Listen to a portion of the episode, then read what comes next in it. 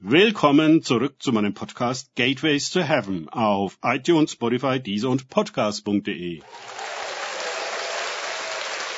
Mein Name ist Markus Herbert und mein Thema heute ist von gehorsamen Sündern und murrenden Frommen. Weiter geht es in diesem Podcast mit Lukas 15, 1 bis 2 aus den Tagesgedanken meines Freundes Frank Krause. Es nahten aber zu ihm alle Zöllner und Sünder, ihn zu hören.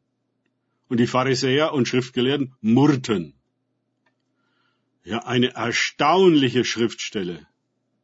Heute nahen sich ihm im Allgemeinen nur die bekehrten, getauften, gemeindeintegrierten Christen und auch die nur teilweise und kaum so weit, dass tatsächlich Jünger aus ihnen werden.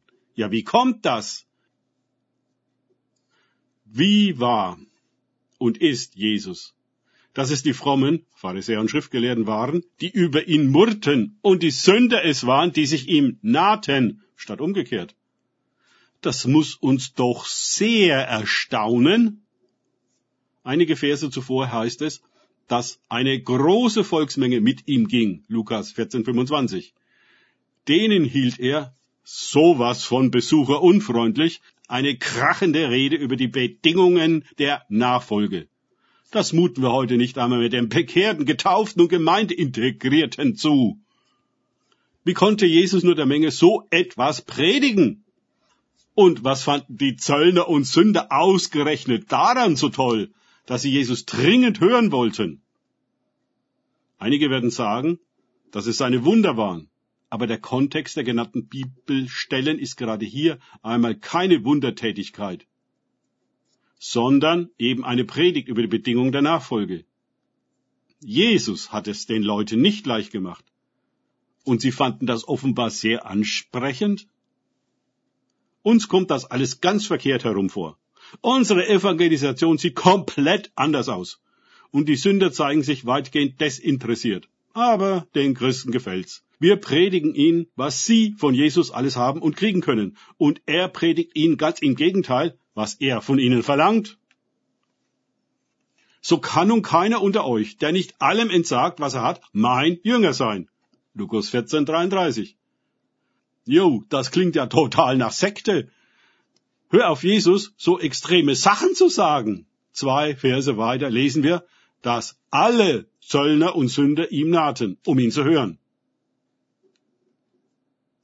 Würden wir heutigen Jüngern bei Jesus stehen, der der Menge und dem Sündern so etwas sagt, wie würden wir darauf reagieren? Wie peinlich wäre uns das? Würden wir nicht hinter seinem Rücken Schadensbegrenzung betreiben?